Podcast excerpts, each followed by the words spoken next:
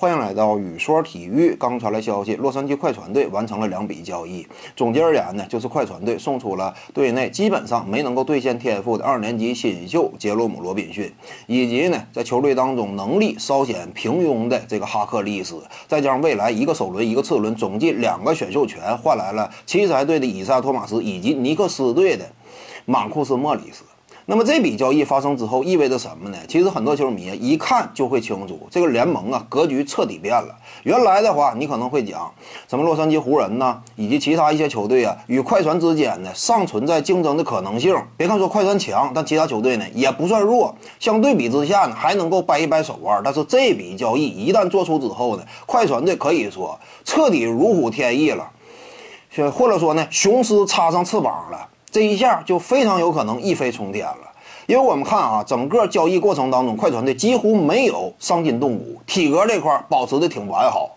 杰罗姆·罗宾逊呢，在快船队可以说可有可无，所以说这个哈克利斯呢，能力也并没有那么突出，在整个球队当中呢，他显得是比较弱的一环。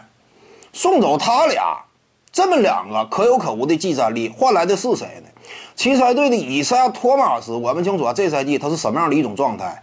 以百分之四十的命中率，场均命中两记三分球，远射这一块可以说呢，来到了生涯新高。整体赛场能量与表现呢，你不说焕发第二春吧，但是在赛场之上非常出彩。在奇才队内呢，可以说也有他一号。在这种情况之下，他来到快船呢，非常强力的一个能量的注入。我们清楚，赛季开始那会儿啊，对于快船，外界普遍，你就算说有所看低的话，你的立足点基本在哪儿？基本在于这支球队啊，没有一个真正的球队掌控者。但是现在呢，以赛亚·托马斯来了，以赛亚·托马斯啊，巅峰期那会儿就是球队当中毫无疑问的核心掌控者。目前他这种能力仍然在。你要说组织传控，他只要想做的话，仍然能够做得非常好。而且进攻端这块呢，他本身身手又有恢复，再加上快船队。由于呢，其他战力能用的人非常多，以赛亚·托马斯在这支球队当中进攻压力不会太大。在这种情况之下，他的效率呢非常有可能进一步提升。再加上呢，以赛亚·托马斯他在哪种球队真正能够焕发光彩呢？那就是在一支防守强队当中。毫无疑问的，洛杉矶快船这是联盟当中一旦打到季后赛绝对顶级的防守强队。两大超强侧翼，保罗·乔治以及卡瓦伊·朗纳德呀，在他俩身边。这个以赛·托马斯啊，可以说呢，进攻端能有提高，防守端能够被弥补，可以说如鱼得水，来到了一个非常理想的环境。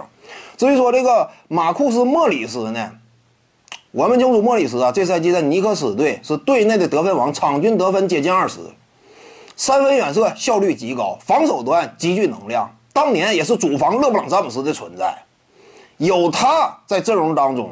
可以说呢，快船队目前锋线呢太过于豪华了，尤其考虑到莫里斯啊，他具备极强的摇摆能力，甚至往上啊，你再顶一顶中锋，那不是说不能够想象。你这么一位球员注入啊，使得原本就强大的快船队锋线变得可以说呢，几乎是不可阻挡了。这么一支球队，它整体阵容结构现在一架出来，让你感觉非常恐怖。